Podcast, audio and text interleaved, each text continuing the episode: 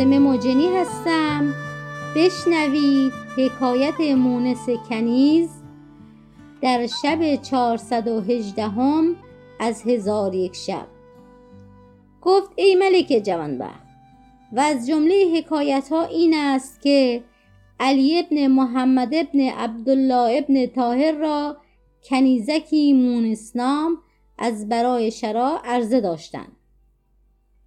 علی ابن محمد از او پرسید ای کنیزک چه نام داری؟ کنیزک گفت نام من مونس است. علی ابن محمد ساعتی سر به زیر افکن پس از آن سر به سوی کنیزک برداشت و این بیت بخوان.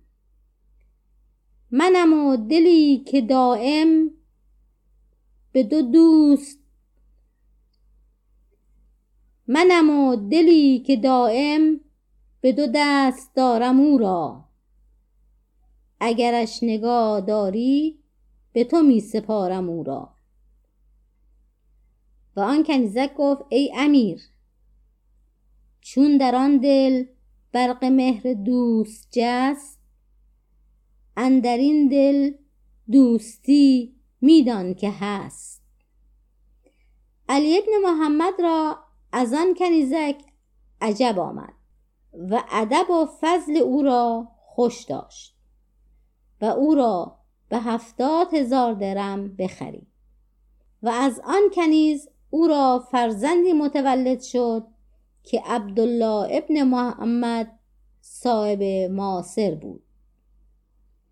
حکایت گفتار زن گفت ای ملک جوانبخت ابو عینا گفته است که در همسایگی ما دو زن بودند یکی از ایشان مردان دوست داشتی و دیگری با مردان عشق ورزیدی. شبی از شبها در بام خانه یکی از ایشان که نزدیک خانه من بود جمع آمدند و ایشان نمی‌دانستند که من در آنجا هستم.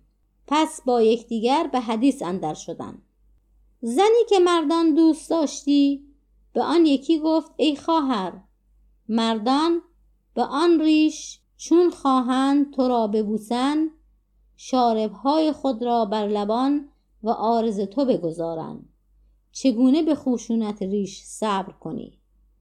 آن زن به او گفت زینت درخت برگهای اوست.